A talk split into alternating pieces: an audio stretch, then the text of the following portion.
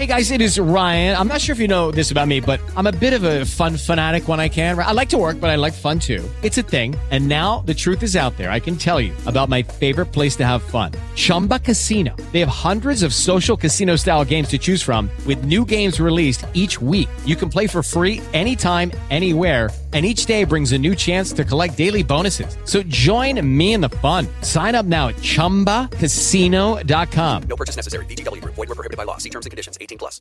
With the Lucky Land Slots, you can get lucky just about anywhere. This is your captain speaking. Uh, we've got clear runway and the weather's fine, but we're just going to circle up here a while and uh, get lucky. No, no, nothing like that. It's just these cash prizes add up quick. So I suggest you sit back, keep your tray table upright, and start getting lucky. Play for free at LuckyLandSlots.com. Are you feeling lucky? No purchase necessary. Void where prohibited by law. 18 plus terms and conditions apply. See website for details. Che cosa si intende per disartria e come si presenta? In che modo intervenire in presenza di disartria?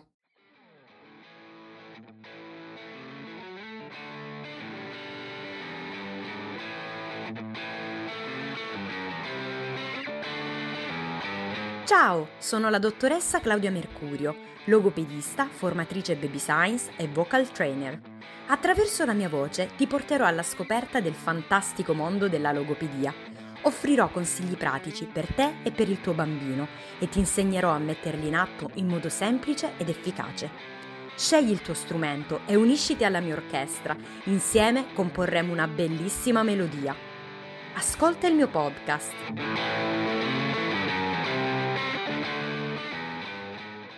Per disartria in generale si intende un disturbo dell'articolazione della parola con conservazione dei meccanismi corticali del linguaggio, dovuta a lesioni che interessano l'apparato fonatorio, i motoneuroni bulbari o pontini o i tratti cortico-bulbari. Il disturbo interessa l'esecuzione del programma motorio necessario per la produzione di un determinato fonema da parte degli organi fonoarticolatori. Nella disartria pura, la componente linguistica di formulazione del linguaggio è integra. La disartria è quindi una disfunzione dell'espressione verbale fonatoria che si manifesta con caratteristiche che variano in rapporto alla sede e alla gravità della lesione neurologica e che consentono di distinguere varie forme di disartria con caratteristiche proprie. In particolare si evidenziano disartria spastica, disartria flaccida, disartria mista, disartria cerebellare o atassica, disartria ipocinetica e disartria ipercinetica. Vediamo insieme le caratteristiche di ciascuno di questi tipi. La disartria spastica consegue a lesione del primo motoneurone a livello corticale o dei fasci cortico-bulbari.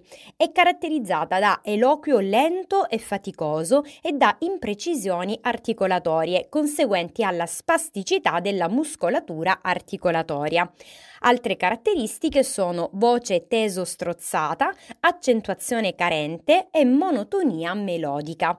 Questa forma di disartria si manifesta tipicamente nei pazienti affetti da esiti di trauma cranico, in alcuni casi di ictus cerebrali e nella sindrome pseudobulbare, conseguente a piccoli focolai ischemici o emorragici che interessano le regioni centrali dei due emisferi. La disartria flaccida invece consegue a lesione del secondo motoneurone, quindi una lesione bulbare, oppure dei nervi periferici o della placca neuromuscolare, come nel caso della miastenia gravis.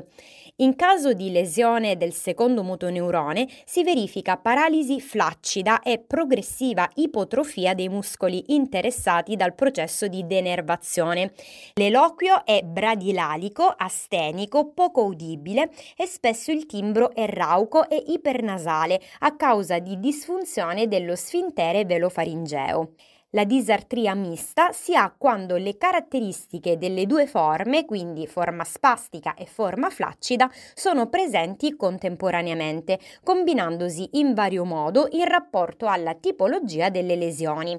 Una situazione tipica è quella della sclerosi laterale amiotrofica, la quale nella sua forma bulbare appare caratterizzata da ipomobilità, flaccidità e fascicolazioni della lingua e dello sfintere velofaringeo e da disfagia ingravescente. Il quadro clinico evolve poi verso l'anartria e la disfagia totale. La disartria cerebellare o atassica è tipicamente caratterizzata da parola scandita, talora esplosiva, a causa degli errori di timing, sincronizzazione, direzione e ampiezza dei movimenti articolatori, conseguenti a incoordinazione e asinergia motoria.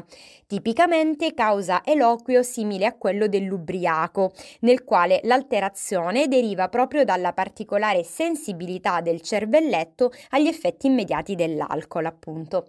Nel paziente atassico il disturbo della regolazione e coordinazione del movimento è dovuto a lesione dei centri cerebellari che svolgono un ruolo essenziale nel controllo motorio. Dopodiché abbiamo la disartria ipocinetica che è tipica della malattia extrapiramidale e quindi ad esempio di morbo di Parkinson, parkinsonismi, morbo di Wilson, paralisi progressiva sopranucleare. Essa è caratterizzata da difficoltà ad iniziare la frase con ripetizione reiterata dell'ultima sillaba e in questo caso si parla di palilalia, da lentezza dell'eloquio e improvvise accelerazioni e si parla invece di tachilalia da andamento melodico monotono, approssimazione articolatoria e ipofonia, con riduzione considerevole dell'intellegibilità dell'eloquio nei casi più gravi. Infine abbiamo la disartria ipercinetica che è tipica di una disfunzione dei nuclei della base, come nel caso di una distonia oromandibolare ad esempio. Essa è caratterizzata da contrazioni involontarie, incontrollabili dei muscoli fonoarticolatori. Come si effettua la diagnosi di disartria? Innanzitutto il medico va a condurre un esame obiettivo e quindi va a valutare tutti i segni e i sintomi presenti nel soggetto. Il logopedista eh, va a valutare invece eh, la comunicazione e il linguaggio del paziente, nonché tutte le funzioni orali, ovvero la capacità di masticazione, deglutizione, di coordinazione o incoordinazione muscolare muscolare, orofacciale e così via. Eh, possono essere somministrati esami standardizzati per la funzione cerebrale, quindi ad esempio dei test neuropsicologici da parte anche di un neuropsicologo specializzato, eh, nonché eh, possono essere eseguiti esami di diagnostica per immagini come la TAC o la risonanza magnetica eh, e eh, la valutazione della deglutizione attraverso radiografia con ambario, quindi eh, pasto baritato e eh, occasionalmente un'endoscopia.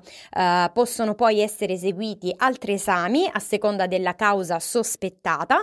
Eh, questi test possono includere anche ad esempio eh, le analisi di eh, routine, eh, nonché l'elettroencefalogramma o l'elettromiografia con lo studio proprio della conduzione nervosa.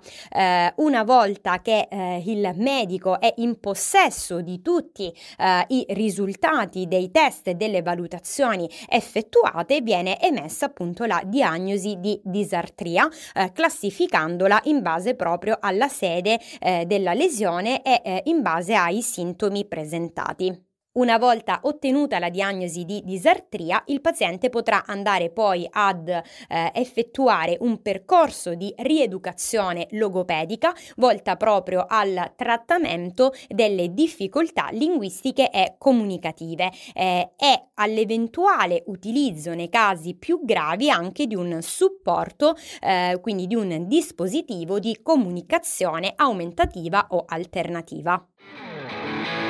Thank you. E siamo giunti al termine di questo episodio che spero abbiate trovato interessante. Se è così vi ricordo di condividerlo con i vostri amici e nelle vostre storie e di taggarmi.